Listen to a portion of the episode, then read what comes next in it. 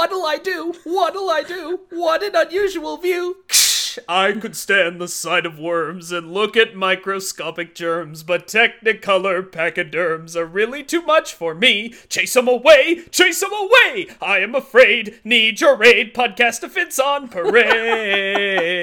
Podcast offense. Podcast offense.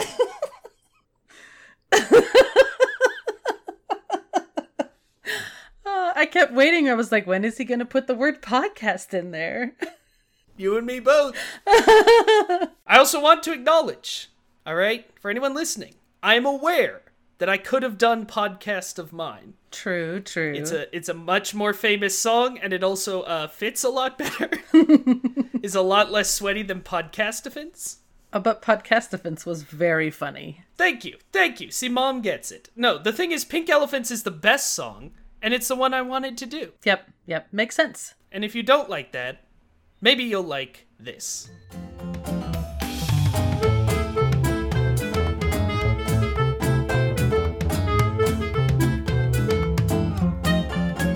Hello, everybody, and welcome to Me, Mom, and the Mouse, a podcast about the joy of watching cartoons with your family. We're watching every film in the Disney animated canon and talking about how it was made, what it means, and why we love it, or don't. My name is Isaac Coleman, and I'm joined as always by my mother, Rue Coleman. Hello. How are you doing today? I'm doing pretty good. How are you doing? I'm doing podcastaphant. good one, good one. That's going to be funny every time. You you might say podcast juniors coming round the track. this week on the program, we are continuing Disney's golden era with 1941's Dumbo, directed by Ben Sharpsteen, with additional sequences directed by Norman Ferguson, Wilfred Jackson, Bill Roberts, Jack Kinney, and Samuel Armstrong. I guess every movie's going to have a lot of directors. All of these early ones. So, Mom, Dumbo, what does this movie mean to you? Well, I have always liked this movie. It's not been one of my favorites, but always a fun watch. I liked letting you watch it as a kid because it is short. Sure. I will tell you, when you were 15 months old, so a little over a year, you had already seen it enough times to have your own word for Dumbo. Oh, You used to call it Momo. this also meant elephant, well, of course. even if the elephant wasn't Dumbo. I assume this is common with children. I did a lot of that. The one I know of is we had a fan that was also a light, and so my word for both fan and light was f. Yes. And you also had certain words that you repeated. So a cup was not just a cup, it was a cup, cup, cup. So if you're a baby, you might say that I'm a f of Momo. That's a great story. This movie, a, a great one to be covering on this show because it is mom centric. It is. When you watched this after becoming a parent, did it hit different? I think it did. I think that ha- being the mom with a little baby watching this movie was definitely different than just being a kid watching this movie because I did see it as a kid, probably sometime after the 85 or 89 re release of the movie. We got it on VHS, and so I got to watch it as a kid for quite a while. But yeah, I'm pretty sure that it was very different for me after you were born. We did try using Baby Mine as a lullaby, but uh, it didn't work for you as well. Um, you were much more fond of classic rock. What this movie means to me, uh, like you say, I watched it a billion times as a kid. It was never one of my favorites. With this, I was almost a little bit worried about this rewatch because I had remembered it being like the depressing one. I thought this was super sad. I thought that in part because, as we'll talk about next week, to date, I have never seen Bambi. It's true. So that was not the depressing one for me. Dumbo was. But uh, obviously, we rewatched it together as we always do, and it was one of those like, how well do I remember this movie? And then I watch it and I'm like, oh right, I remember this, I remember this, I remember that. Like I had all of these memories. They weren't accessible, but they Yep. clearly were there. I really, really enjoyed it. I was kind of surprised, even though I knew I liked this movie. I was surprised how much I enjoyed rewatching it. Yeah, it is a good one. It's paced so well. I always forget that, that it doesn't feel as short as it is. hmm It is one of the shortest Disney animated films at a mere 64 minutes. Hmm. But it doesn't feel super rushed. No, Feels like the right length for the story. it does. But the runtime was not solely plot motivated. The history of this movie starts, inexplicably, with a guy named Everett Whitmire. Okay. He was a Syracuse advertising agent and a, quote, ideas man. Good work if you can get it, I guess. I have never had an idea in my life, so I, I can't help but admire. Um, he was not necessarily a good ideas man, as uh, perhaps evidenced by Roll a Book. Roll a book. Have you heard of Roll a Book? I have not heard of Roll a book.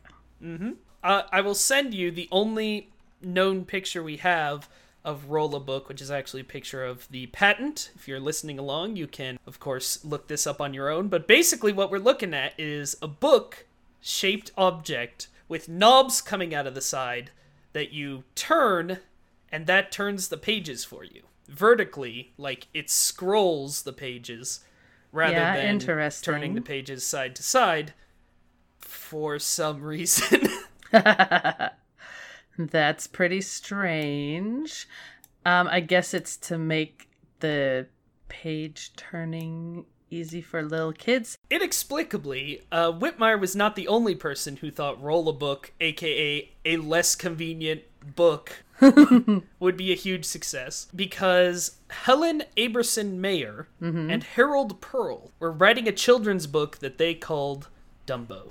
So it was always named after the mean nickname he is given. Correct. It was not called Jumbo Jr. they came to him specifically because they were not only interested in publishing this children's book, but were excited by the possibility of a scrolling book. Again, for some reason. I mean, I can actually think of similar style things, toys that I had seen later, but they were mostly pretending to be like TV. And of course, there wasn't TV back then, so this is that's Right. not what this is all about. And it it rolled from side to side as opposed to up and down, which is what this looks like it does. Yeah, it's definitely up and down. Yeah. You also, by the way, unlike a regular book, if you want to read the book again, you have to wind all the way back to the beginning. Well, you know, rewinding. Yeah, but manually with a crane.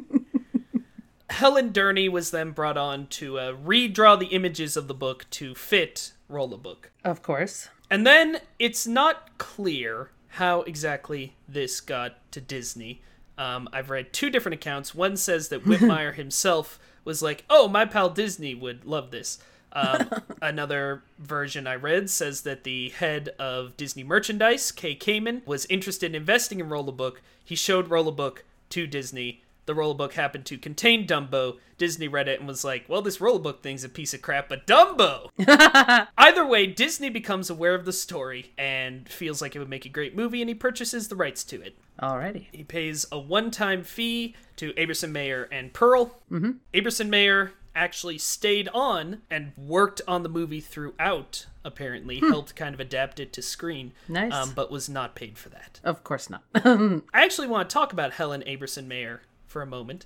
Okay. Um, because I think that her life is quite interesting. Dumbo the Flying Elephant is the only book that she ever published. Uh huh. Her family says that she wrote more into the 60s that were not published. I will say there is some question of credit over who deserves more kind of credit for the book. Um, Yeah. During his lifetime, the husband really said, like, no, it was mine, and he was Harold Pearl. He was most often called the brains behind it. Um, Yeah. She maintained up until her death that that was not true, and he was trying to steal the credit from her Uh-huh. uh, which I'm kind of inclined to believe, both from the sources I've read and because that's how history works men taking the credit from women. Right, right. And another really interesting thing about her, she was really proud of this book. Uh-huh. She said she liked that it was tinged with sadness but demonstrated how perseverance triumphs in the end. Yeah. And also, her son said that uh, he thought Dumbo was kind of a metaphor for her own experience growing up as a first generation Russian American and a Jewish person. Ah, that is interesting. It really is. And especially watching it this time, I really connected to this movie and how it shows discrimination both from like the time in which we are recording this in August of 2020, that is, you know, a huge national conversation right, right. now. But also my, you know, our own experiences being Jewish, the discrimination I faced growing up Jewish in the Bible Belt in the American Midwest. Mm-hmm. And so it was really cool to see that like those messages of discrimination of like dealing with discrimination, not the messages of discrimination. Look, we'll get to the crows. The messages of dealing with discrimination, they were written by this Jewish woman about her Uh-huh. experience as a Jewish immigrant. Mm-hmm. Yeah. That is Interesting. cool and good. Yes. She had kind of a sad life because you know not getting her other books published getting the credits stolen by her husband mm-hmm. the book was not published on roll a book even though it was written for it was eventually published as a, a regular regular children's book through disney owned uh, little golden books Oh, good. but when the copyright expired, because of course back then copyright expired after like 20 years, a thing that Disney would change. Yeah. Disney, or you know, the the Disney company. I'm not saying Walt himself signed off on this, Right. but they took their names uh, off of the book. They were no longer credited or paid for it. Um, so I see. you know that's that's kind of sad. But I'm glad she wrote this book and helped write this movie that is such an enduring piece of art. It is. So, making this into a movie, it was originally supposed to be a short, but uh, Disney was like, hey, what if we made this a feature length film, which is apparently what he's doing these days. However, Disney Studio was in definite financial trouble because Pinocchio had done well, but it had not made back its ginormous budget because of the war. Because of the war, it couldn't really be shown in the European markets or anything, and that was the big hit right there. Exactly. And Fantasia, of course, we talked about all of its release Yep. troubles and all the money that it failed to make last week. Mm-hmm. So the idea of Dumbo was we need to make a low budget feature that will bring in some money. Yep. So that's a big part of why it's so short. They stick pretty closely to the book. They changed the name of the mother from Mother Ella to Mrs. Jumbo, which is better. Yeah. They replaced a Robin character in the book who is a wise Robin, apparently, uh, with Timothy Q. Mouse, which is also a great idea. Yes, definitely a great idea to have a mouse because then you can have the fun scaring the elephants bit. Yes, and also to have it be more of a wisecracker than kind of like this wise, moralizing character. Uh, I mean, when we get to the movie, we'll talk about Timothy a lot. Mm-hmm. And they also expanded a sequence with one crow into a much longer crow sequence, which again we will talk about. Timothy Mouse is voiced by Edward Brophy, who was a character actor in a couple of Thin Man movies. He was known for portraying gangsters. Uh, he's a great actor, and this is a great performance. Yep. Even though it was his only voice role. The elephant matriarch and Mrs. Jumbo were voiced by Verna Felton, who was also the fairy godmother in Cinderella, the Queen of Hearts in Alice in Wonderland, Aunt Sarah in Lady and the Tramp, Flora in Sleeping Beauty, and Winifred the elephant in The Jungle Book. Yeah, she kind of stuck around, didn't she? It's very yes. this is also the first Disney movie to feature one of my favorite voice actors, one of my favorite kind of actors in the early Disney stable for sure. The one, the only, the great Sterling Holloway. Yay! Appearing in this movie as Mr. Stork, Yep. but who is also, of course, Winnie the Pooh, Yes. Kaa the Jungle Book, the Cheshire Cat, etc., etc. Also, the stork again in a sh- actual short called Lambert the Sheepish Lion. Yep, and uh, he had also been considered for the voice of Sleepy, but did not get it. and the voice of Jiminy Cricket, Cliff Edwards, is back as the leader of the Crows, whose name is Dandy Jim Crow. Yeah. And the narrator of the Goofy How To cartoons, one of the greatest series of cartoon shorts ever made, Definitely. is the opening narrator for this movie. Uh, John McLeish is that man's name. I should have guessed that that was the same voice. But the narrator doesn't have a lot to do. The other crows were all played by black actors, many of whom were also in Song of the South in 1946.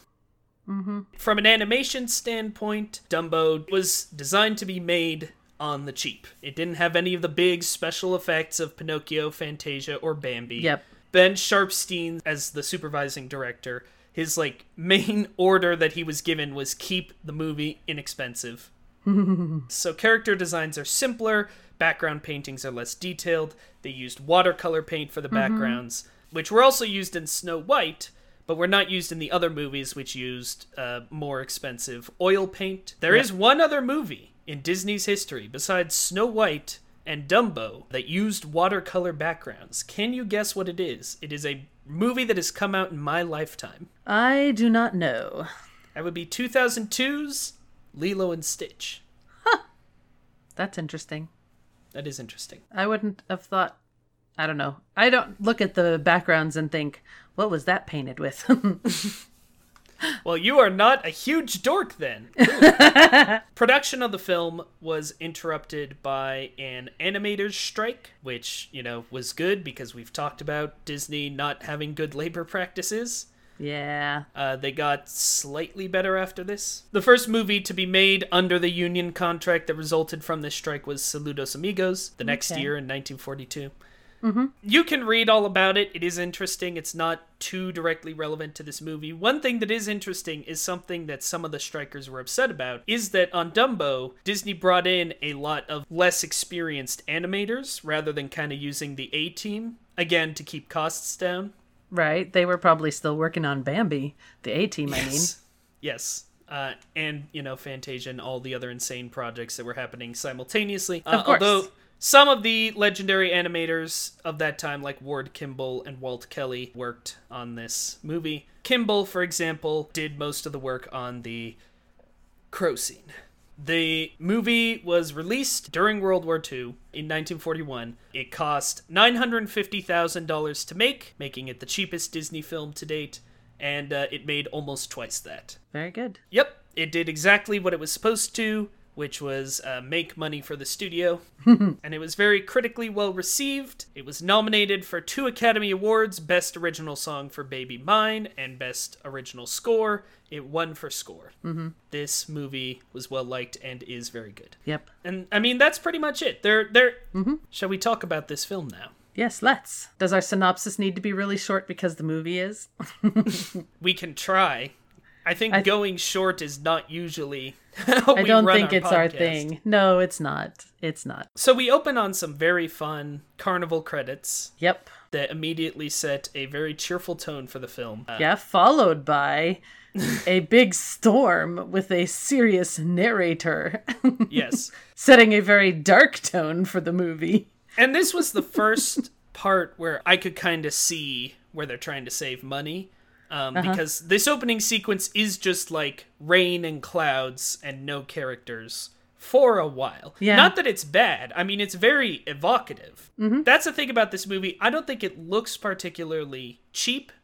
Um, No. I, I think they're very good at finding ways to save money And still look good. so there's this big storm, and there's this narrator talking about through the snow and sleet and hail. Through the blizzard, through the gale. Can you do the whole thing? Oh, now I have to think about it. Um, through the blinding lightning flash and the mighty thunder crash, ever faithful, ever true, nothing stops him. He'll get through. And then it goes into our first Tremendous. song. Because it sounds like it's going to be, you know, a postman or something. Yes. but it's the stork.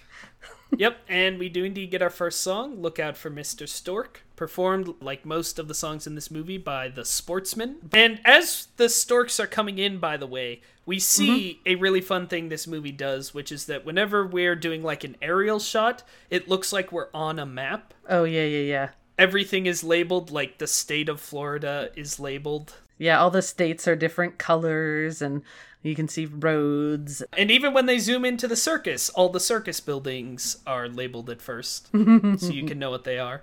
Um, and the storks are uh, they're dropping babies to all the animals at this, to my knowledge, unnamed circus. I saw something that said if you're watching carefully, when Casey Jr. is leaving, you can see the name of the circus, and it's the WED Circus for Walter Elias Disney. I didn't catch that myself when we were watching, even though I was looking to see if the circus had a name. I did not catch that. I. Unverified, unverified um, comment I found on the internet.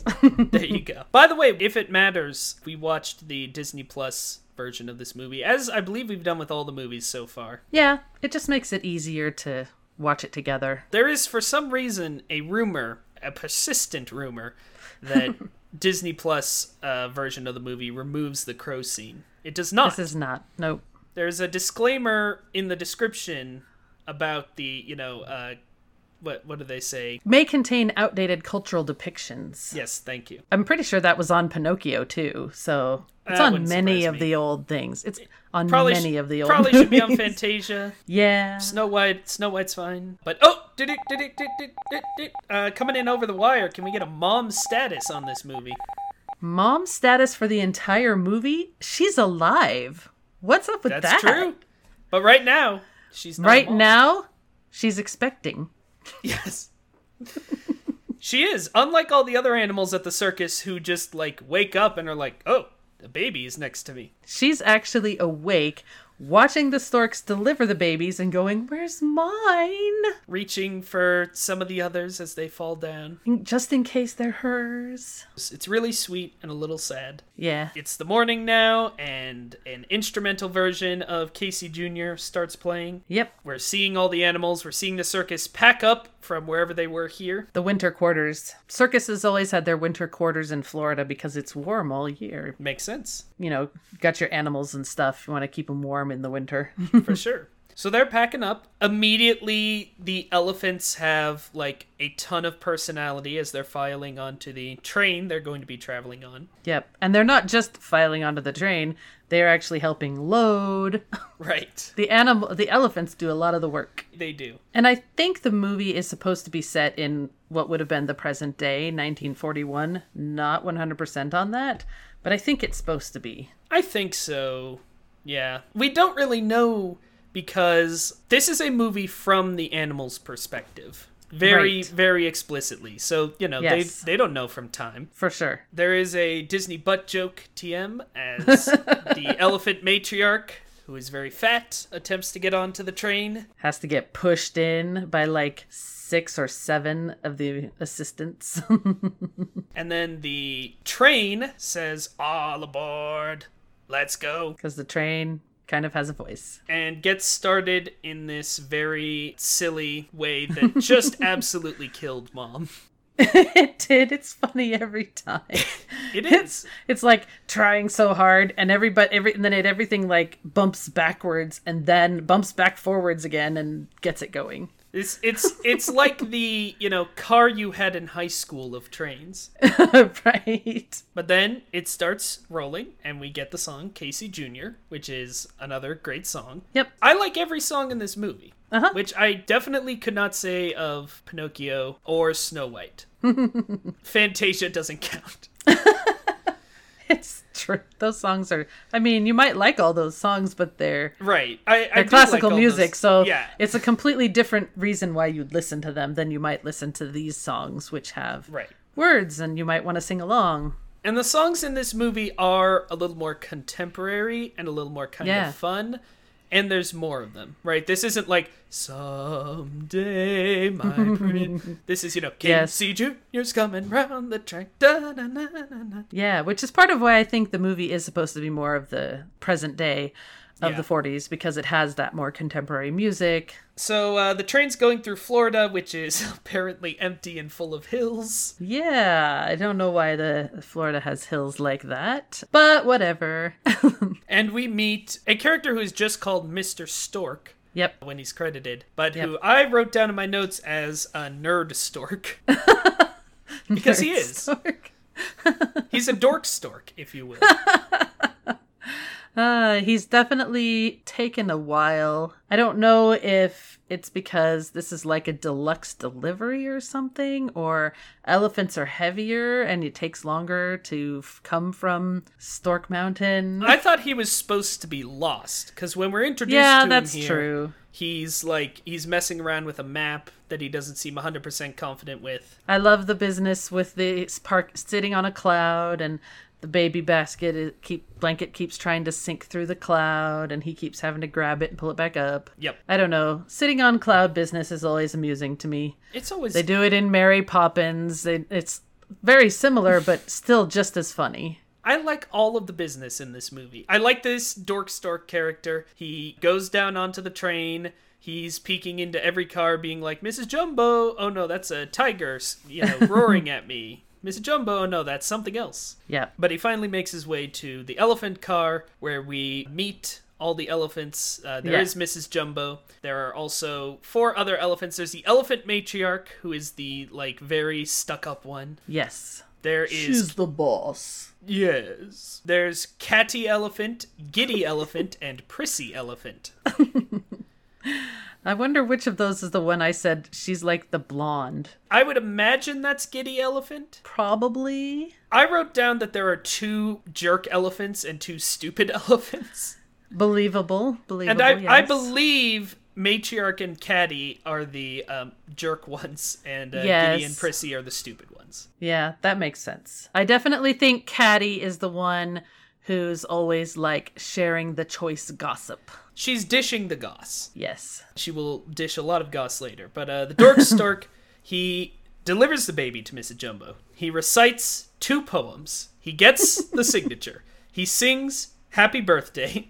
He indicates this is all part of the service. Yep. His version of Happy Birthday has a huge finish, and then he is uh, hooked by what do you call those? I don't know what they're called, but they would be for like mailbags. Yeah, those things next to a train that have hooks, and that every single person working in cartoons in the 1940s got a lot of mileage out of. Definitely. I mean, they're, they're in all kinds of things, people getting hooked by those. Absolutely, and uh, sadly, with with all of that business concluded, Dork Stork is now out of the movie. Goodbye. But he was great while he was there. Yay, Sterling Exactly. Holloway.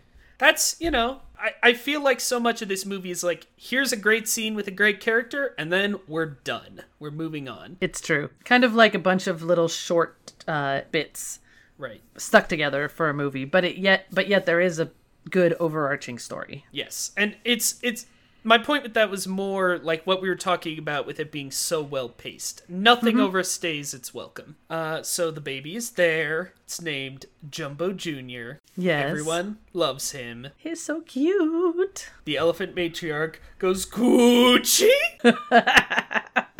It's all her fault. She makes him sneeze. and then what does his sneeze reveal? Giant ears. Jumbo. You mean Dumbo? That's catty for ya. So uh, he is immediately cast out because of how he was born. Uh, he's immediately disliked, but his mother loves him, and she wraps him up in his ears like a little blanket burrito. It looks very cozy. Yeah. Baby who comes with his own blanket. Very convenient. I love that the Mrs. Jumbo character, other than a couple of lines she says to the stork, and uh, of course the song, I like that she doesn't really speak. It's kind of odd that she doesn't, it seems to me, because all the other elephants talk so much.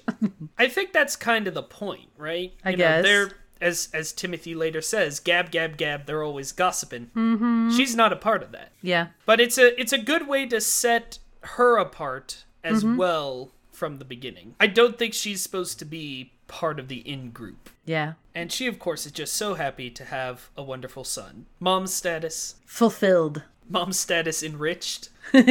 Mom's status hashtag blessed. There you go. There you go. The train chugs up the hill. This is where it's going. I think. I can't even do it. I think I can. I think I can. I think I can. There you go. That's pretty good. Well, apparently it was a woman who did Casey Jr.'s voice, so maybe that's why I can kind of imitate it pretty good, because I never would have guessed it was a woman. I thought I could. I thought I could. I thought I could. I thought I could. Right here on Wikipedia, Margaret Wright as Casey Jr., the sentient 240 tender locomotive hauling the circus train. Yeah, Okay. I know. If you say so, train people who know what trains are. They're arriving at their first destination, and they must set up the uh, circus in the rain and the storm. I think it's interesting that the very beginning part of this movie, especially, is very much a musical with not much conversation at all. Especially like before Dumbo arrives, you could think of it as like all just musical stuff. Yes. Um, there's not really conversation. Then there's a little bit when Dumbo arrives, but then you go back into it being very musically based and music telling the story until at the circus the next day once it's all set up. Mm-hmm. And then it kind of goes into a lot of more talking. I, I did want to talk briefly about this sequence where they're setting up and we get what's called Song of the Roustabouts. Yep. Um, this is a really incredible sequence. Uh, Yeah. I think. Like, I love all the storm lighting. Um, there's a great little moment of Dumbo trying to help his mom hammer Yes. in a stake because, as you say, the elephants are like doing a lot of the work here. Yep. Not only the elephants, the camels are helping a little bit. I really enjoy the song itself. I don't think I'd ever really Uh-huh. Mm-hmm. paid attention to the lyrics of the song. Um, And I like the we don't know when we get our pay, and when we do, we throw our pay away. We get our pay when children say, with happy hearts, it's circus day today. as much as uh, this feels like Disney maybe saying, hey, strikers, be happy not getting paid, um, I, I do actually like, I like the sentiment. I do. Yeah. You get paid once the movie's making money. One thing to note about this that again, you know, we're gonna talk about a lot more Later. with the actual crows. Um, Yeah. The characters in this scene, uh, the people building the tents are the roustabouts. the roustabouts are primarily black. Mm-hmm. Uh, the song is not sung, to my knowledge, by uh, black people. I think it's that same group who did the first It song. is. It's it's the sportsmen. Some people interpret this scene as being problematic as well, um, in part because the black men building this are kind of almost faceless uh, and like silhouettes, and also because of the line "Grab that rope, you hairy ape" in the song. Okay. Now, I just wanted to note it, not really offer an opinion on it, except Yeah. for the humans having less like detail on their faces uh, and Uh-huh. on their persons and being more like silhouettes is a stylistic choice throughout the whole movie. It definitely is, and not just with these black people here in this part of the movie. It's definitely even later with everybody. exactly. Because the Which- people are the the humans are less important to the story most of the time than the animals. Right, which again, I would imagine is in part a cost saving measure, but is Mm-hmm. a really great way of emphasizing, like we said earlier, that this is a movie from the animals' perspective. The animals, you know, see the differences in other animals, Yeah. but all the humans, I don't know, they seem to kind of look the, you know, same to them. They have little dot eyes. Yeah. And this song, while it's, you know, they're putting up the circus and it requires people to be there working too, the purpose of it, as far as the movie goes, is to see the cute, silly things Baby Dumbo is doing trying to put up the circus. Exactly. Baby Dumbo's a good guy. I'm like, he's, you know, a day or two old, depending on how far they had to go to get to their first stop. Right. It may, he may be hours old, and he's already trying to help instead of being Yes. like, you know, hey kid, go sit out of the way while your mama does this work. and he's doing you know he's helping as much as a baby can but he's not like you know later we'll see him maybe being a little more clumsy i think actually is that in the next scene actually the the next scene after this is the uh, big circus parade Oh, you're right. I forgot about the parade. I also forgot about the parade, uh, which is just like, hey, look at how cool this circus is. There's a monkey who uh, breaks his cage and then sheepishly fixes it. It's very funny. Like, I'm supposed to be super fierce, but I'm not really. But Dumbo, he is also there, but he trips in the mud. Yeah. People laugh at him. Yeah. I mean, he is pretty cute with the little, he's got the little uh, uh, palanquin on his back with the dolly in it. It's very cute. Uh, but that is why he's then getting a bath. Uh, it's it's so cute. It's just a little little child having a bath, and the mom having to you know actually do the scrubbing and stuff while the child's trying to play in the water and splash around. Yes. I remember those days. Dumbo, of course, does not talk. He makes little squeaks, and it's great. And I also noticed as he's drying off, so like, you know, they're not drying him off with a towel. He gets out of the water and is jumping around. You Yeah. can already see he's like starting to leave the ground a little bit, which is good foreshadowing, of course, for the fact that he will fly. yes. It's a super cute scene, and like watching it, you immediately you're like, I love Dumbo. Yeah. You're like, why would anybody be upset by his big ears? They're adorable. Yeah, he trips on them occasionally, but it's okay. Yep. And then it's, you know, this is all one scene. You get that stuff with the bath, and then the boys show up. Yeah, all the bratty boys show up to look at the attractions in the tent, and they decide they need to make fun of Dumbo. It always cracked me up that the one who like starts the teasing has just as big of ears, which is probably Exactly. Intentional I think so. that they did that because they're like pass it on, I guess, the mockery. he has to make fun of somebody with bigger ears. So that his big ears don't get made fun of. That's that's how it works, right? Some people feel like they have to put down people who are lower than them on the societal totem pole so they can feel Yep. good. And Dumbo doesn't get it at first, which I think is also cute, where he's just like playing along, Yeah. letting them laugh at him, and he's like okay with it. The mom is like, eh. He's a born performer. He's got the he skit gene. is, he does, he does. But she doesn't get really upset until the boys come into the pen and start actually messing with him. Yes. They're they- like grabbing his ears and pulling him and yanking on him and this is a baby animal. right. Stop being so mean. He's doing they are doing what they're not supposed to do and the guards of you know whoever circus employees are presumably there to stop that do nothing until she retaliates Yep, she spanks the boy with the big ears. That's oh, wait, that's funny. She's spanking him with her trunk, throwing a hay bale, and then she gets kind of really angry. She gets enraged, and her eyes go red. And then they have to try to grab her and chain her up, and it's very sad. which again like obviously this movie is very simplistic. It's a cartoon. It's for kids. But in a lot of these scenes it does feel like they are doing and i don't even know how much of this could truly be intentional just because like you know knowing who is working on it. But a lot of this does feel so true to discrimination even today Yeah.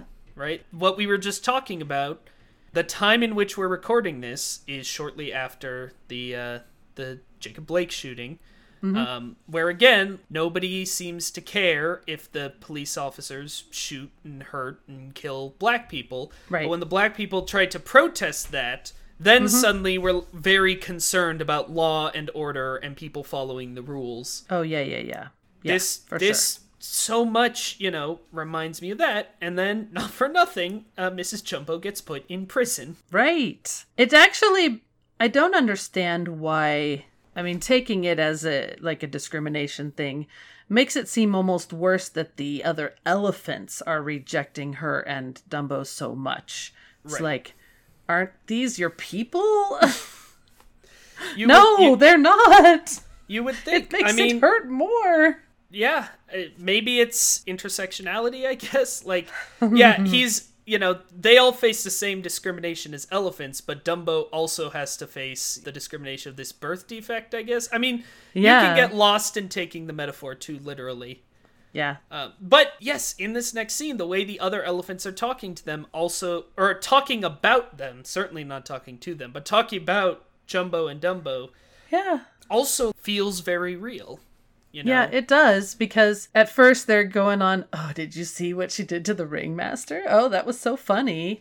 But she went too far, you know. It's all the fault of that baby with the stupid big ears. yeah. And we're just going to shut him out. And this, Pretend you don't see him. I feel like from the the second the boys start being jerks, this Uh-huh. has just been bad emotions. It like, because again. They've Yeah. made you care about these characters so quickly, and this is all so upsetting. That short little scene with you've got the bath and him playing around, he's playing hide and seek with his mama. Um, and you get this, oh, it's so cute, such a great little relationship there. And then suddenly torn apart. this culminates with Dumbo very sadly walking away. None of the elephants will talk to him. Or eat at the same bale of hay with him. I mean, yeah, I forgot about that line. Yeah, the like not in my backyard. Like, you know, oh, it's okay that he exists, but I don't, you know, ever want to interact with him. Right. Fortunately, we need some lightheartedness. Yes. And they perfectly bring in Edward Brophy as Timothy Q. Mouse, which I truly think is one of the greatest vocal performances in a Disney film. Yeah, it's very good. his voice is at least as expressive, if not more so, than the animation. And it part of the reason I feel like it's such a great performance is because I think the entire rest of the movie kind of hinges on this character. Well, yeah, because Dumbo, of course, doesn't talk. And if you're going to have any talking, you kind of need to have Dumbo having a friend or whatever who is doing the talking. Timothy Mouse kind of adopts him. yes. And, and Timothy Mouse is also, in my opinion, we did the Pinocchio episode, so everyone Yep. knows how I feel about Pinocchio if you've listened mm-hmm. to that episode. If you haven't, go back. It was really funny. I like that episode a yes, lot. it was. It was very funny. But I feel like Timothy Mouse is a successful version of the Jiminy Cricket character. he is because he has a moral center from the beginning. exactly. He's he's still wisecracking. He's still kind of a weird hobo who lives at the circus. but he is a fundamentally good, well, mouse, but person. right. What's the matter with his ears? I don't see nothing wrong with them. Yeah, exactly. Here, of course, he says, Gab, gab, gab, there was gossiping, and he goes, There he goes, without a friend in the world. and he actually says, in what feels like it must be very pointed, again, this is 1941, ladies and gentlemen. Yeah. He scares all the elephants, and then after he does, he scornfully says to them, Look at you, a proud race. Mm-hmm. And then he goes out to where Dumbo is, and I was telling you, now there are a lot of different theories about how, you know, activism works, how activism should be done, but in what I've been involved with, the main sort of structural framework I have Uh-huh. been taught is activism as having two parts Yeah. which is exactly what he does here. The first part is validation and kindness to marginalized people, which is what he does. He like cheers Dumbo up, he gives him a peanut. And then material help, which is what he does next because he tries to get Dumbo a job. Yeah. So again, in this very silly cartoony way, this character is a really great illustration of how to be an ally if you are not a marginalized person. Mm-hmm. Not that we know what exactly Timothy Mouse's deal is. Again, he just seems to live at the circus, at Yep. some point have gotten a tiny mouse-sized ringmaster's uniform, and he likes to eat peanuts. Yep. I mean, maybe he's just following the circus around for the peanuts, but for all we know, he lives in whatever town they've set up the first circus in, and he just came to the circus that day. Probably not, though. Unclear. Here's his deal. He's Timothy Q. Mouse, and he's a mouse. He is. Uh, did you have a- and he's very kind, and he makes friends with Dumbo and takes care of him because he's a baby Yes. on his own. Yes. That's what's extra cruel. whose ears still- are fine. Honestly, we were talking about this during. You would think if you owned a circus, if you were the ringmaster here, Right. You'd be you you'd be like, I've got a weird looking elephant front and center. We're a circus. Right. But that in the freak show tent, we have the elephant with the biggest ears. See, Yes. the one and only baby elephant with ears as big as himself. I mean, that's totally what you would do with a circus. Uh, but the ringmaster has a different idea. One of my favorite running threads throughout this movie is all the animals hate the ringmaster. Here, he's talking about how he has an idea, and Timothy says he's never had an idea in his life. Yeah. That fat, worthless pig. That kind of does indicate that he's been with the circus for a while now that I think about it. Yeah, that's true. Or he's just assuming. He took one look. I saw your circus. It was lame. Uh, and the ringmaster's idea is the pyramid of pachyderms. Which seems like such a poor idea in real life. Oh, I mean, don't think about it in real life. to be clear, in real life, what this is is mass elephant slaughter. It's so weird. Especially how it ends up, but he needs a climax. Yep. And he doesn't have one. So he's gonna go to sleep and hope that it comes to him in a dream. And Yes. Timothy's like, well, that's oddly specific. Challenge accepted. I do quite like this silly bit where Timothy creeps into the ringmaster's tent, where we've just seen the ringmaster only in like silhouette again. The silhouette stuff is very funny. And it's cheap animation, but looks cool. Like Yes. you don't think about it being done to save money because you're like, we're on the outside looking into the tent. Of course, we're animals. Why would we be inside the tent with the ringmaster watching him talk to his assistant? Exactly. So Timothy sneaks in, he crawls under the sheet, and then he stands up with the sheet on like he's a ghost sort of thing, talking in the ringmaster's ear. I am the voice of your subconscious mind. Yes. There's a great double act between Timothy Q Mouse under the bed sheet and the ringmaster's ear, Yes. which like And his weird snory talking noises. I mean, this is just a really funny scene, which is Yes. good because we need it to be nice and lighthearted. Yeah. Timothy is giving a really good pitch. Like he could be the ringmaster if he was not a mouse. right. So tiny. Doing the whole, you know, what's what's at the top of the pyramid? Waving his little flag for a grand climax. And how many times did they say the word climax in this segment? Oh my goodness. Probably a hundred. Probably. And of course, he convinces him that Dumbo needs to be the climax of the pyramid. Right. He should be on top of the pyramid, which yeah, makes sense. He's Kind- the tiniest. Kind of weird that you didn't think of that, but okay. Right. He probably forgot there is a baby elephant already. Yeah, I guess. well, I can't give anything to the baby elephant. I hate that guy for some reason. Every scene is doing like two or three things. You know, because this scene with Timothy, we've had the comforting Dumbo, we've had establishing Yeah. Timothy as a character, we've had setting up this big climax, and then Yep. we immediately cut to them doing it. Like, waste no time. Once again, the elephants are uh, making fun of the ringmaster Yes. as they get into the pyramid. They're also insulting each other. Because it's not actually a pyramid of elephants, it is all of the elephants on top of the matriarch elephant on top of a ball. Right. Which again, mass elephant death. Yeah. Elephant chunks raining down from the sky. Uh, such a bad plan. Yeah, Such but a bad uh, plan. fortunately, it's a cartoon. Fortunately, it is. It might have worked better if they had practiced it in advance, but no. Yeah, it- they just it- go straight into doing it. It really doesn't feel like they've practiced. They're they're not doing a very good job. Um, and Dumbo is backstage practicing his run up, and he trips over his ears. So Tim ties them up. on top of his head. Which of course, when then when he's revealed, makes everybody laugh at him, which makes Dumbo upset because the last time people laughed at him, his mom got taken away. I want to beat up everyone who laughs at Dumbo IRL. Stop laughing at him. It's just a baby. Timothy gives him a a stick with a pin to make him go, and of course his ears untie while he's running.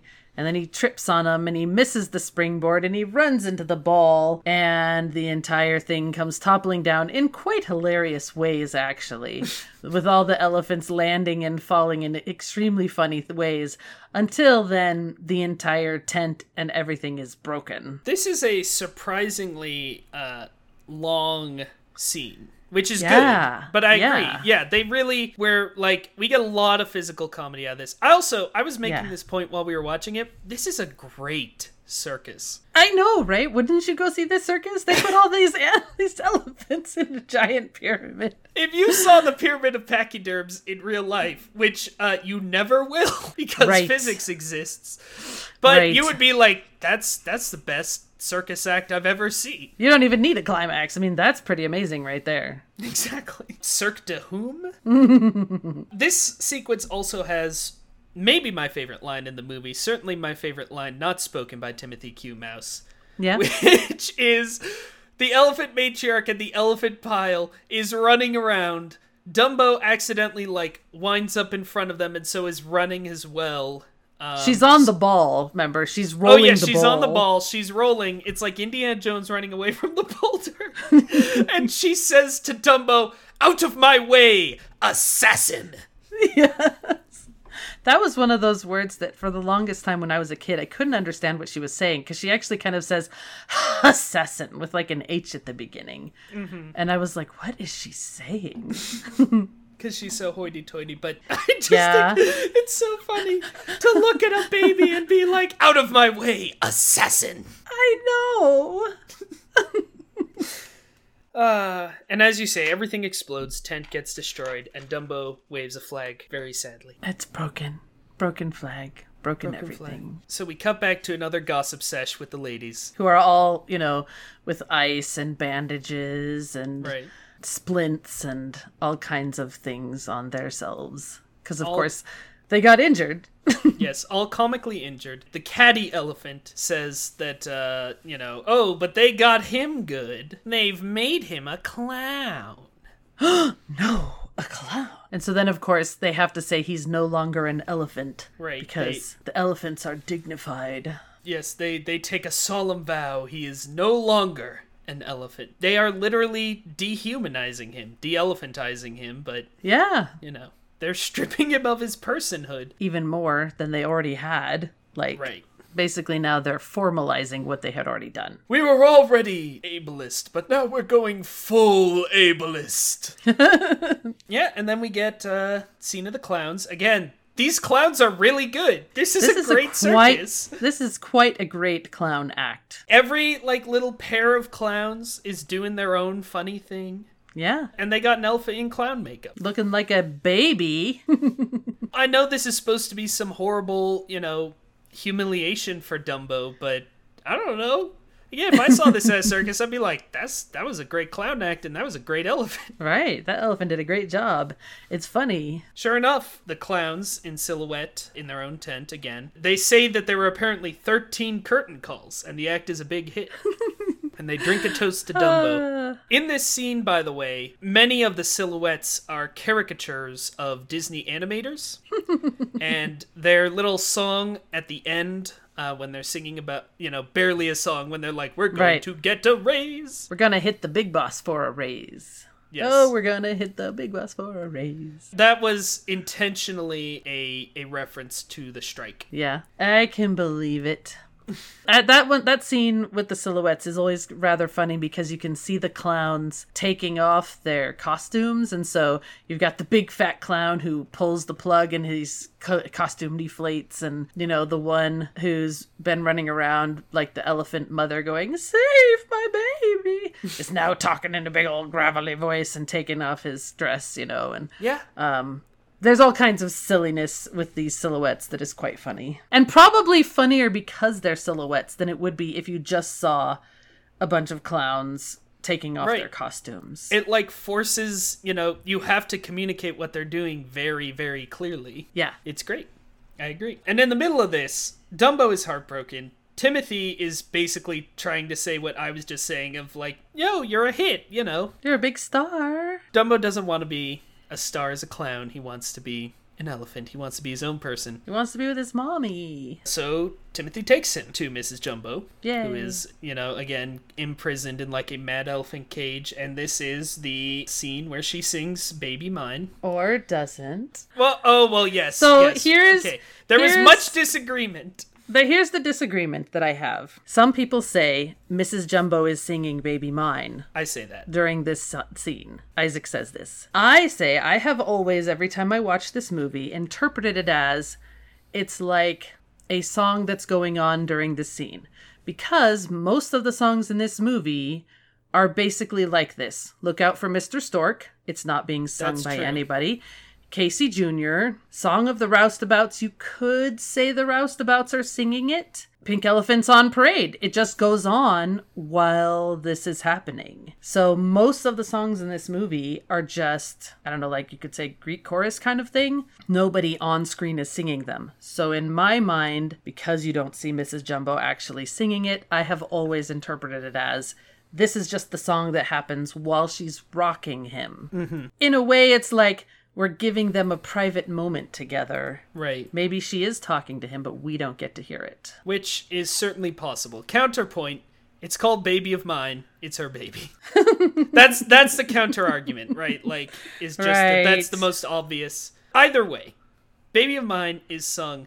I have to tell you though, the song itself, it's a beautiful song. It's a very sad song. It's a beautiful lullaby. It's this is surely the saddest moment in the movie, but I will tell you the exact part that breaks my heart. It is actually slightly before the song. Mm-hmm. It is when Mrs. Jumbo, because she is chained up, she hears Dumbo outside, and uh, well, I guess really she hears Timothy saying like Dumbo's outside. She reaches out through the bars to try and look at him, but the chain that is chaining her to the wall is too short. She cannot see her son. No. She reaches out with her trunk, and her trunk is clearly blindly reaching, and he takes it with his trunk. Yeah. That is the moment that breaks my heart, that she can't even see him. Yeah. He's so happy to be with her, and yet he's trying not to cry too, because he's also sad that. Right. This is all they get. Which is why this movie felt like it was depressing to me. I, I don't think overall it's a particularly depressing moment, but the No. or it's a particularly depressing movie, but the moments of sadness are so powerful and so real. They're very poignant. Again, even though it's a cartoon, it's all a metaphor for real stuff, and it's all like there are, you know, people whose parents are in prison unfairly. Yeah. This is real. This is real emotion. This is this is family separation. The clowns decide they want to make the fake building that Dumbo jumps off of comically huge. Yes. If they laugh when he jumps 20 feet, they'll laugh twice as hard when he jumps 40 feet. which I don't think is how comedy works, but these are clearly very successful clowns, so know, right. don't They want, I'm they not- go cra- they keep going up and up and up and they finally say a thousand, which I it's just that's That's one of those like, really, guys? Really? I know this is crazy physics breaking circus, but come on now. Is your big top a thousand feet tall? apparently. Uh, so they go to pitch this idea to the ringmaster and also to ask him for a raise. On the way, they Yeah. knock alcohol, some like green rat poison or something. Into a bucket. Timothy and Dumbo return. Dumbo is crying. Timothy's trying to make him feel better. He says, "If you cry, you're gonna get the hiccups." And Dumbo gets the hiccups. They're very cute hiccups. They are very cute hiccups, and he's like, "Well, you got to drink this green booze water. well, he doesn't. He thinks it's just water. You got to drink from this witch's brew." It does look pretty creepy when you're actually paying attention, but they think it's water at first. It is not. And uh, there's tons of great, silly animation of them drinking and being drunk and blowing bubble shapes. The bubble shapes are when it really starts getting funny. So we always like to talk about our favorite scene. I don't know about you, this is mine. I think it's mine too. I was trying It's- to think about it. The pink elephants part, sp- starting with the bubble blowing lead up to me.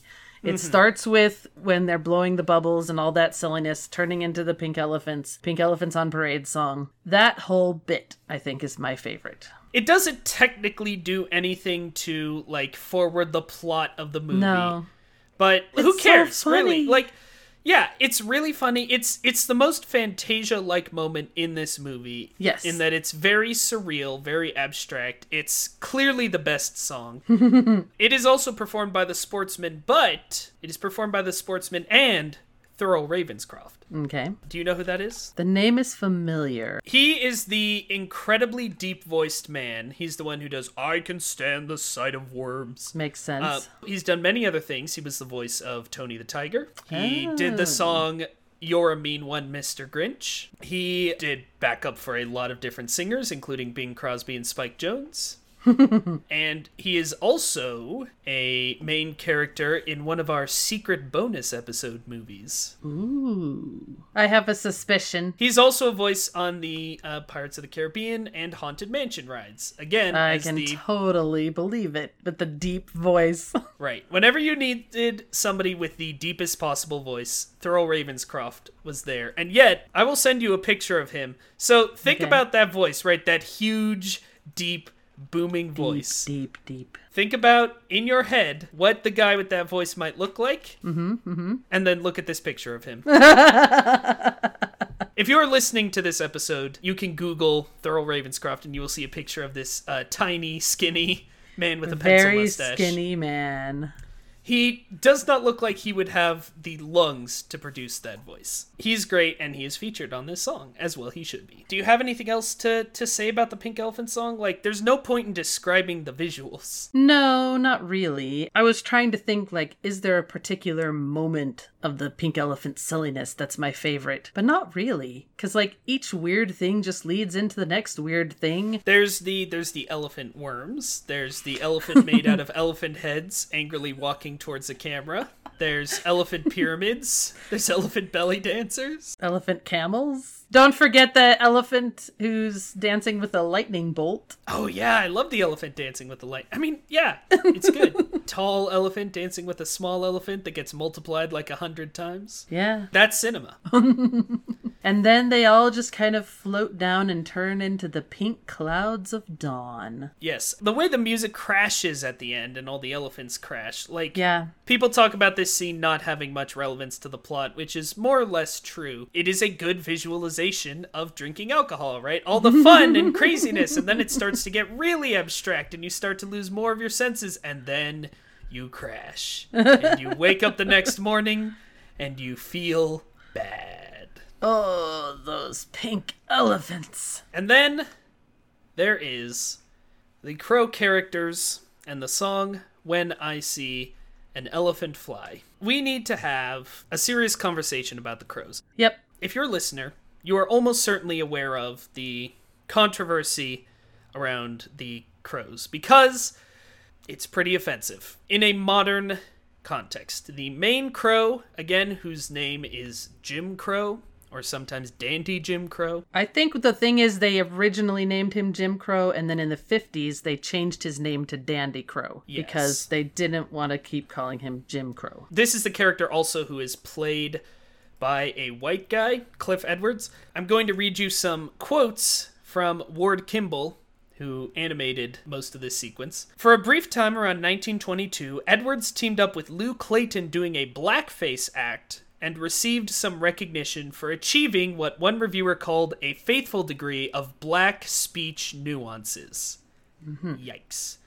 Cliff Edwards doing the voice of Jim Crow really made the whole sequence because he was quite adept at doing kazoo solos on his old records, and he could vocally imitate other instruments. Many of the instrumental effects on the track were done by Edwards, which is cool. That is cool. Voice wise, he sounded more black than the blacks.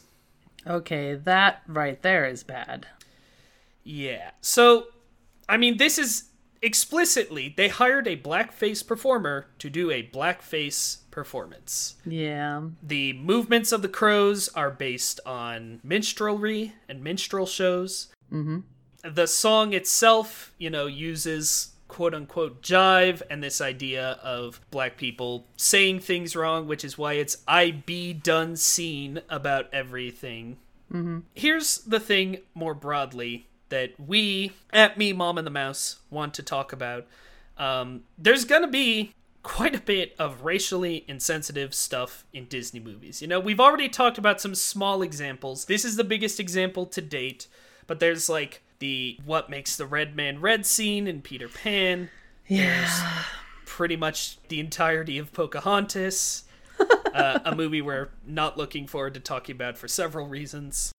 We have talked a lot about how we want to address stuff like this because, on the one hand, it is not appropriate to pretend that it is not in these movies or that it is not a problem. But on the other hand, this is a show about watching cartoons with your family. It is not a show about, you know, confronting the horrors of racism or talking about the history of it. There are other podcasts that do that very well. You know, Yeah. Karina Longworth's show, uh, You Must Remember This, a podcast about film history, did a series about Song of the South and talked about these crows in relation to that. This crow. Yep. And, and we are both, if you don't know, which you probably do, we are both white people. We are both white people living in the American Midwest. We are not and don't want to position ourselves as a definitive voice on these topics. And we want to treat them very carefully, not because we're worried about being like canceled or No. anything like that, but because this represents real pain for real marginalized communities. And we want to respect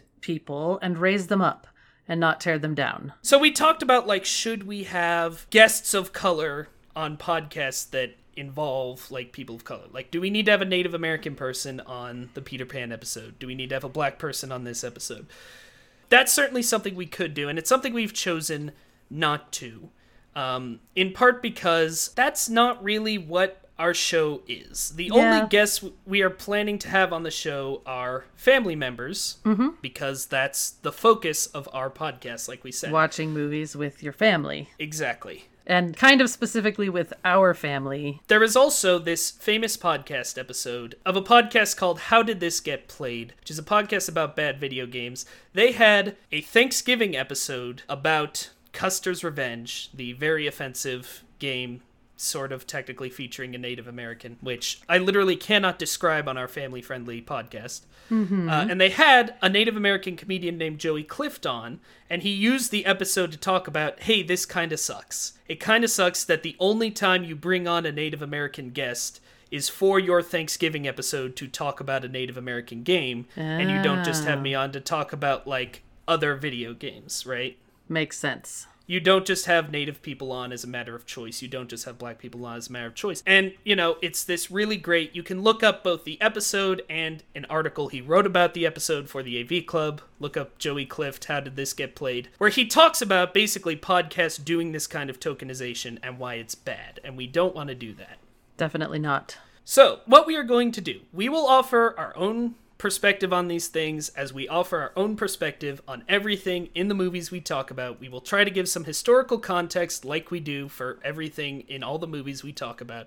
But the most important thing we're going to do is we are going to put writings from actual writers of the marginalized group that we're talking about. So, like in this case, we are featuring black writers in the description of this podcast, and we highly encourage you to read their words on the crow scene. So I have three articles pulled up for this movie. The first article I'm linking is by Monique Jones, writing for Just Add Color, who writes about the crow scene and what it means to her as a black woman. And she links to lots of other great sources, many of them also by people of color. So that's Yep. a really good introduction to the topic. Uh, the second article I'm sharing is by another black woman, Jennifer Borgett, I think. I'm sorry if I'm mispronouncing that name. It's titled Why I Let My Kids Watch Dumbo Even Though It's Pretty Racist, and it is a perfect article for this podcast because even though it's kind of centered around the scene in Dumbo, it's more broadly about how she, as a black mother of black children, mm-hmm. talks about the racism of Disney movies with her kids and why like they still consider themselves a Disney family Yeah. even though stuff like that is in these movies Good. perfect companion piece to this podcast Yes. because it's it's very much me, mom, and the mouse. And then the third article I'm linking is Black Crows and Other PC Nonsense.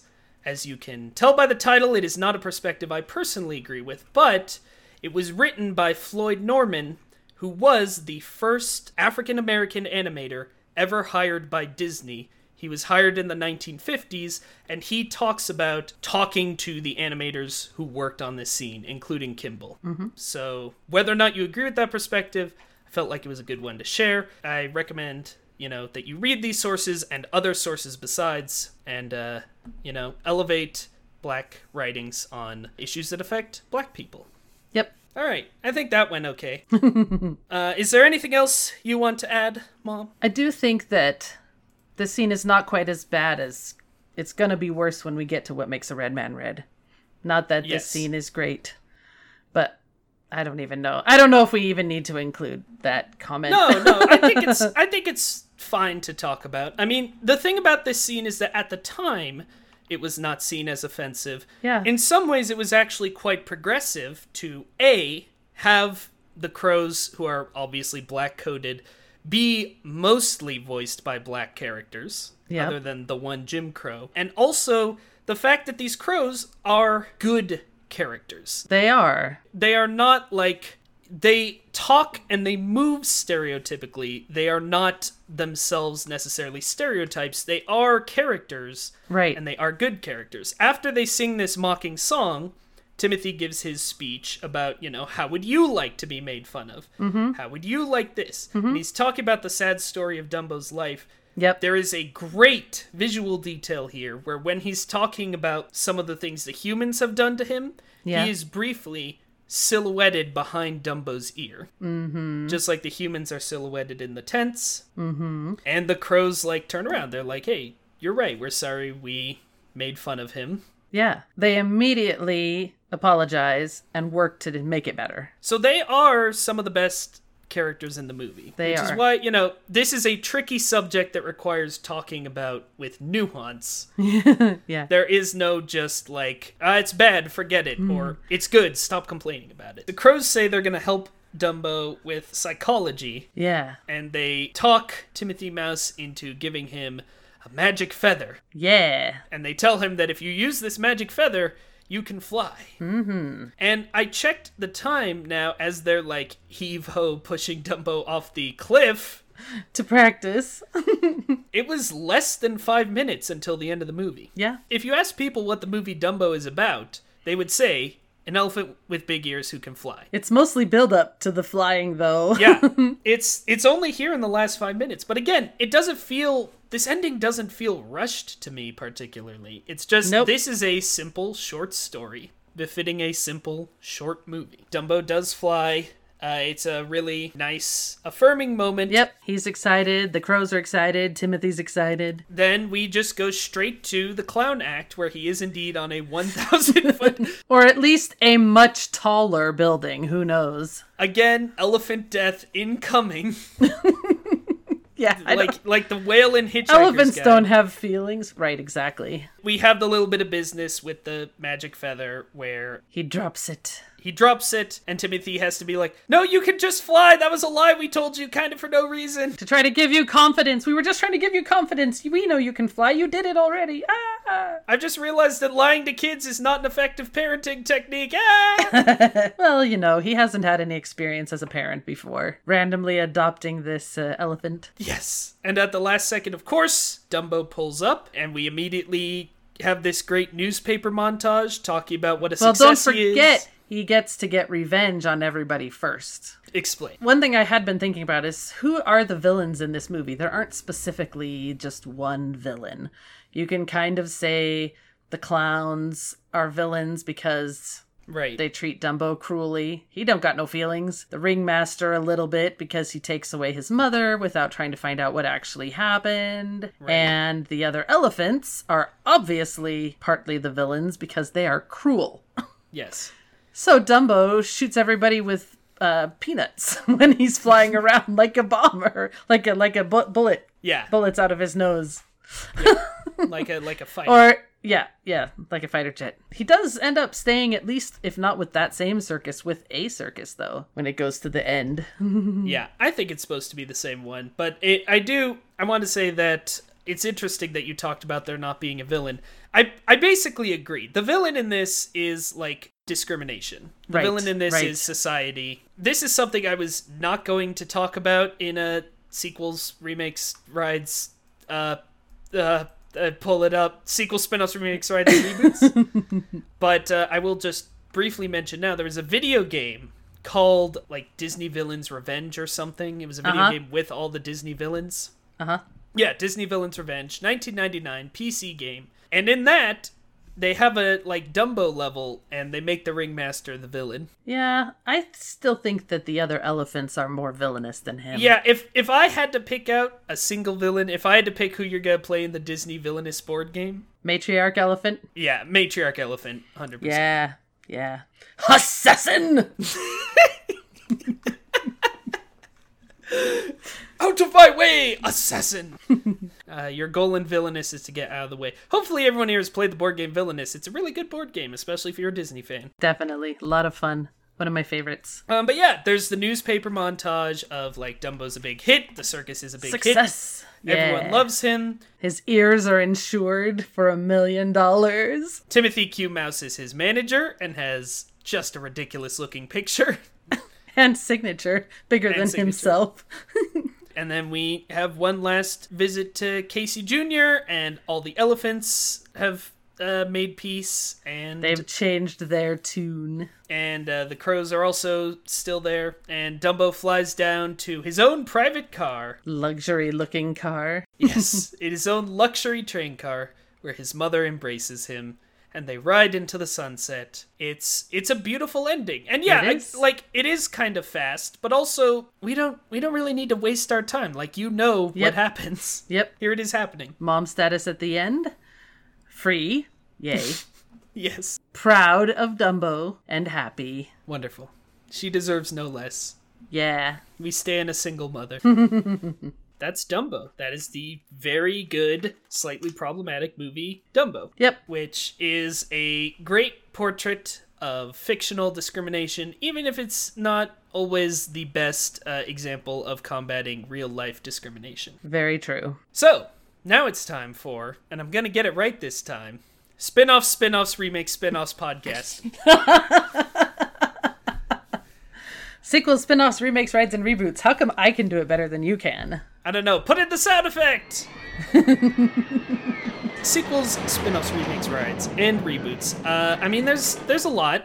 Yep. Dumbo book, which obviously the Disney company like owns now. Uh, Yeah. several sequels have been written to it. It's been turned into kind of a whole series of children's books. There is a Dumbo the Flying Elephant ride in most Disney parks. Correct. And of course, Casey Jr.'s circus train in Disneyland. I think it's at Disneyland Paris too, It is, yes. which is similar to the similar view you get as to the Storybook Land canal boat ride, which we mentioned when we talked about Pinocchio because it has Monstro. Little tiny train. This is not a ride for big people. No, So you may not even remember having ridden it. I do not. We have ridden it, but not anytime recently. Casey Jr. is also part of one of the best Disney park attractions mm-hmm. because Casey Jr. is the second float in the Disneyland Main Street Electrical Parade, Yep. which rules. Yes, it does. There was another canceled sequel, uh, much like we've talked about with some of the other uh, Golden Age movies, where Good. there was going to be I mean, good that it was canceled. This one was going to be, it looks like, I think, a real deal sequel. Huh. Not a direct to, you know, garbage sequel. it was going to be directed by Robert C. Ramirez, who uh-huh. directed Joseph King of Dreams. So if you mm-hmm. want somebody to make a disappointing follow up to a great movie, Robert C. Yeah. Ramirez is your man. and it was going to be about Dumbo and his circus friends navigating a large city after being left behind by their traveling circus. Dumbo 2 also sought to explain what happened to Dumbo's father, Mr. Jumbo. Oh, Dumbo's circus friends would include the chaotic twin bears Claude and Lolly, the curious zebra Dot, the older independent hippo Godfrey, and the adventurous ostrich Penny. The animals were metaphors for different stages of childhood, and it was supposed to begin the day immediately following the end of the first Dumbo movie. And once again, Dang. John Lasseter canceled Dumbo 2 immediately after being named Chief Creative Officer of Walt Disney Animation Studios. Yeah, let them stay happy. Come on. That movie sounds so stupid. Yeah. Nobody has ever wanted to know the origin of Mr. Jumbo. I mean, all the elephants in the circus are female, so I always just assumed they Don't think about it. don't think about it. Don't think about it. In this movie, you know, in this world, babies are delivered by storks, so maybe that's not I necessary. know. It's totally unimportant. But they opened up that question when they named her Mrs. Jumbo. It's it- when they name her Mrs. Yeah, it's true. Yeah, I did yeah. think. Okay, And thought Jumbo. Jr. Jumbo Yes. Jr. I, I thought about that while watching the movie, but for like two seconds. Yeah. I was like, oh, she's Mrs. I guess there must have been Mr. Jumbo. But I then stopped thinking about it because I Because do it's not care. unimportant. But also, like, there are characters in this movie, and you do like the characters. This isn't really a character or plot driven movie. It's more Mm-hmm. like, you know, kind of your basic morality play. Like, Yeah. again, the whole thing is this discrimination metaphor. It doesn't sound like this sequel is dealing with that at all, you know? Yeah. It's just like, uh, Dumbo's having a circus adventure now. And it's like, that wasn't the point of the movie. That wasn't why the movie was good. The movie was good because it had a theme. I admit it did not have an older independent hippo named Godfrey. Yeah. Yeah, would have been a waste of time. There was also.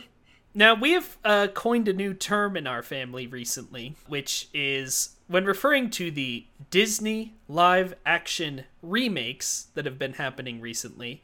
Uh, I have started calling them Delarms because you need a catchy term to refer to these things, and I liked your interpretation of it. Of it sounds like alarm. It does, yes. Yeah, I am frequently alarmed when I hear that there's a new one. It's it's the emotion you uh, feel when you see that a great animated movie has been turned into some boring shot for shot brown crappy CGI remake. what you do when you see that is you ring the alarm. And uh, I'll note, I know a lot of people like the Disney live action animated remakes. I don't understand why you like them. Yeah. Because I feel like they suck all of the charm and personality and the great designs of the animation, like we've been talking about, out of the movie in most cases. But if you like them, that's fine. You know, it's it's totally okay to like a movie that we don't like. It's true. The live action movie, though, or should I say, the Delarm, is much longer than this one. And it sounds like if you put the two of them together, you would get two normal length movies. Yes. the Delarm for Dumbo was released in 2019. I saw this in theaters. I don't believe you've seen it at all. I have not. You're fine. But it is at least more interesting than most of these. It is not a shot for shot remake, it is its own story. Looks really beautiful. I mean, Tim Burton, a great visual Yeah, director. It is probably both one of the best alarms and one of the best Tim Burton movies in the 2000s and 2010s. I would not say it's a good movie. I think its mm-hmm. biggest problem is that it is too long for Yeah. the story it's trying to tell. Even though it's different from the Dumbo story, it is still too long, and I found myself quite bored at the end of it. But if you're going to watch one of these live action remakes, you might as well at least watch the one that's trying something and failing. Yeah. Or you could watch uh, Christopher Robin, which is the good one. Or you could watch Jungle Book, which is also good. Not as good as Christopher Robin. oh, Robin, that's but true. it's I, also good. I, I have not seen Jungle Book. Also, some people say that new Pete's Dragon is good, but is that a Delarm? Because the original the original movie was also live action. the it was live action with animated with an animated dragon. And the so I don't know that I would count it. I don't know that I would count it as a Delarm. It's I don't know. I mean, it is it's a live action remake, but not a live action animated remake. Yeah, exactly. Also, I can't watch that new Pete's Dragon. Pete's Dragon, the dragon, Elliot, is not furry. and every time I have seen the trailers for that, the dragon is furry. It's true. She's giving me a very serious face. I guess I don't know. I, I haven't seen that movie. I haven't Maybe- either. I, maybe it's great. I have no idea. The thing is, I can't say that the original Pete's Dragon is wonderful and great all the way through either. it has some great bits. It also drags quite a bit. There are some really long songs, is what I'm saying. You could fast forward and you could be just fine. All I remember of the original Pete's Dragon is the villain and his songs. Oh, well, yeah, Jim Dale, though, he's so great as the villain. Well, that was a great discussion about uh, Dumbo 2019. there is one other thing I want to talk about. Yeah. My, I always save like my favorite for last. Here's my favorite adaptation. Have you heard of Dumbo's Circus? I mean, he's in a circus. Okay, yeah. Well, you, you've heard of the circus. Dumbo's Circus was a TV series that aired on the Disney Channel in 1985. They made 115 episodes in a year, Wow. and then they ran it in reruns until 1997. it was a sequel. I mean, not really a sequel. It used the same style as Yeah. Welcome to Pooh Corner. Hmm. Which I would bet you have seen. Yes, I think I have. Welcome to Pooh Corner is a show where Mm-hmm. all of the characters are played by live action puppets, people in suits. I haven't seen much of it. Here's the thing it was on the Disney Channel in the 80s. I did not have the Disney Channel. We did not watch most of the Disney Channel things back then. I had no access to it. Welcome to Pooh Corner is a good show if you are a baby. Yes. Dumbo's Circus is a bad show. Dumbo's Circus, so it's about Dumbo is all grown up now. He's Uh-huh. able to talk, and he has begun his own circus. Okay. He and none of the characters from the movie, but a new cast of characters, travel from town to town in a flying wagon pulled by Dumbo. they go to towns that will be something like Tiny Town or Windy Town or Adjective Town. um, and they deal with a problem related to that adjective. So, like in Windy Town, Okay. oh, it's kite day, but there's no wind. How will anyone be able to find a kite? fly a kite, rather. How will anyone be able to fly a kite? It's gonna take 28 minutes of inanity. and here's the thing both of these shows were people in suits with like puppet faces. They were big live action puppets. Yeah. Dumbo Circus also incorporates smaller hand puppet characters for the humans.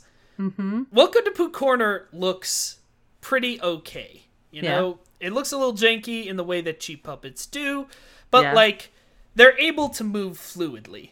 The Dumbo Circus puppets are horrifying. Don't seem to move properly at all. Watching them in motion is so troubling. The mouths don't seem to move right. And also because the dialogue was recorded separately, the lip syncing is really bad. it barely feels like they were trying to lip sync at all. Yeah. And the mouths don't work sometimes. So, like in the episode I watched, which was the Kite Day episode, sometimes when Dumbo is talking, uh-huh. instead of the mouth moving, they just move the head up and down so that the trunk flops over his mouth to trick you into thinking it's opening and closing. Yikes. It's it's truly horrible. I could not finish the one episode I watched because it made me want to stop being alive. this show is is truly uh, apocalyptically horrible, but there is one bright spot in it. Oh, is there? It started the career of a voice actor whose work is very near and dear to both of our hearts. Who's that? It was the first ever performance by Jim Cummings Yay! who was literally working in a video store, gave his audition tape to a producer who came into the store and got Nice. hired to the show where he plays this really annoying lion character who sucks. but Jim Cummings, if uh, anyone doesn't know, would go on to be the voice of everything. Yes, the voice of so many things, especially Disney things. Yes, he is an extremely accomplished voice actor. He has been in many, many Disney things, including many of the movies we're going to talk about. Um, yeah. So I'm glad that, you know, he got his foot in the door with this nightmare puppet show from hell. so instead of putting a numerical rating on these movies, we like to ask each other two questions. The first of these questions is Mom, would you recommend this movie? Yes, I would recommend this movie. It's a lot of fun. The pacing is very good. Even though it has sad parts, you build up to them just right. The story as a whole just fits together so perfectly. I think it's a great movie, even though it has some problematic elements. I would still definitely recommend this movie. I absolutely would recommend this movie. Obviously, it was a great thing to watch. It was especially a great thing to watch at this time as we were talking about. It still feels very very relevant. And it's a good way to show, as you said, talking about discrimination, and you can start these conversations very easily with this movie, Yes. which seems like a very simplistic story, but says so much. Absolutely. So I think we would also both say yes to the second question, which is would you hmm. show this to a kid? Yes, and in fact, I showed it to you when you were very young. yes. Mummo. yes. And the the great thing about this movie is the only part that might be scary Uh huh. in the second article I linked to in the description, that mother talks about how one of her kids was scared by the pink elephant sequence. Here's the great thing about that. You could just skip right over that. It's true. It's not important for the story. Exactly. You as an adult are missing the best part of the movie, but I tell you what, I bet on the DVD that's a chapter skip. One button press. And it's the next day. I have to say, I would not say this is the best movie we've seen so far, which I think is clearly Fantasia. Uh-huh. But it's kind of the one I enjoyed rewatching the most. I, I Good. really had a blast with this. Yeah. It was probably kind of a surprise to you because you said you mostly remembered it being sad and depressing. Yeah, it was definitely that. That's going to do it for me, Mom and the Mouse. If you like the show, please come back next time for Bambi. Uh, what do you think of that movie, Mom? I'm really looking forward to Bambi. It has been a long time since I've seen it. Because we don't own it, I'm excited to show you Bambi for the first time. That's right. Come back next week when I am a sobbing mess because of my first viewing of Bambi. and until then, I'm me, I'm Mom. and it all started with a mouse.